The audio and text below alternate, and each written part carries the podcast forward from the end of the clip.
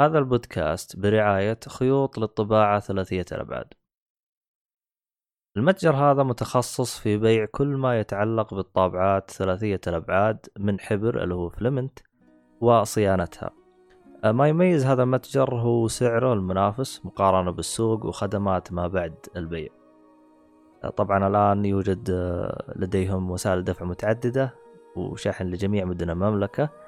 يوجد خصم خاص لمستمعينا إذا استخدمت كود جيك فولي طبعا الرابط راح تلقاه بالوصف لتفاصيل أكثر.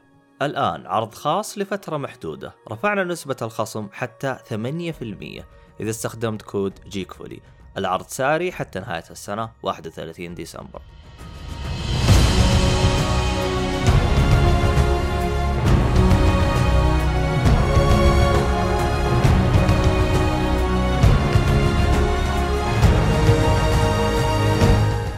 السلام عليكم ورحمة الله وبركاته.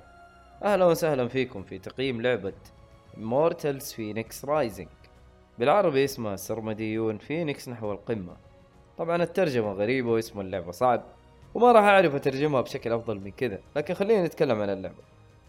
المطور Ubisoft Quebec ومدة اللعبة من 20 إلى 40 ساعة. أنا شخصيا خلصتها ب 25 ساعة. اللعبة تدعم اللغة العربية قوائم وترجمة. وهي لعبة عالم مفتوح ومغامرات في قصة من الأساطير الإغريقية. يحكيها لنا برميثيوس وزوس بطريقة كوميدية جدا. وهي إنه وحش اسمه تايفون يتحرر من تحت الأرض ويسيطر على قدرات الآلهة ويحاول يحكم العالم. وبطلنا هنا واحد راوي قصص ضعيف اسمه فينيكس والمفروض إنه يساعد الآلهة ضد تايفون. نخش على الايجابيات رسم العالم جميل. والوانه فرايحيه ومريحة للعين. ونظام القتال رهيب وممتع ومشابه لألعاب ال hack and slash.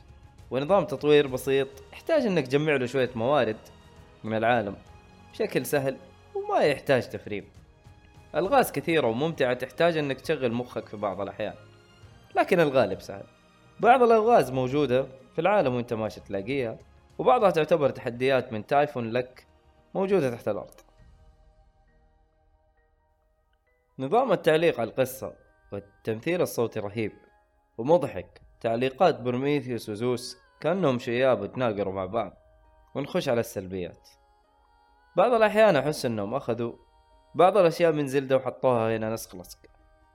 زي الألغاز بعض القدرات والاستمنة لما تتسلق ولما تسبح رسم العشب وصوت فتح الصناديق. أنا ما عندي مشكلة أنك تقتبس طريقة لعب. بس حافظ على هوية لعبتك. لا تكون مقلد بشكل كبير. الشيء هذا أعطاني انطباع بالرخص وصرت أركز على التشابه بين اللعبتين بشكل كبير. السلبية الثانية الأبراج. وما أدراك ما الأبراج. Ubisoft يعني حليتوا مشكلة الأبراج في ألعابكم الثانية زي Assassin's Creed ليش ترجعوها هنا ثاني؟ في النهاية أنا راح أستكشف العالم. ليش تربطني بالبرج عشان أكشف المنطقة؟ السلبية الثالثة الأسلحة قليلة. يعني ما فيها تنوع. عندك ثلاثة أنواع من الأسلحة سيف وفاس وقوس. وحتى الدروع قليلة وما فيها تنوع. في النهاية تعتبر اللعبة ممتعة وتستحق التجربة. وقيمناها مش بطالة. يعني ثلاثة من خمسة. وشكرا لكم.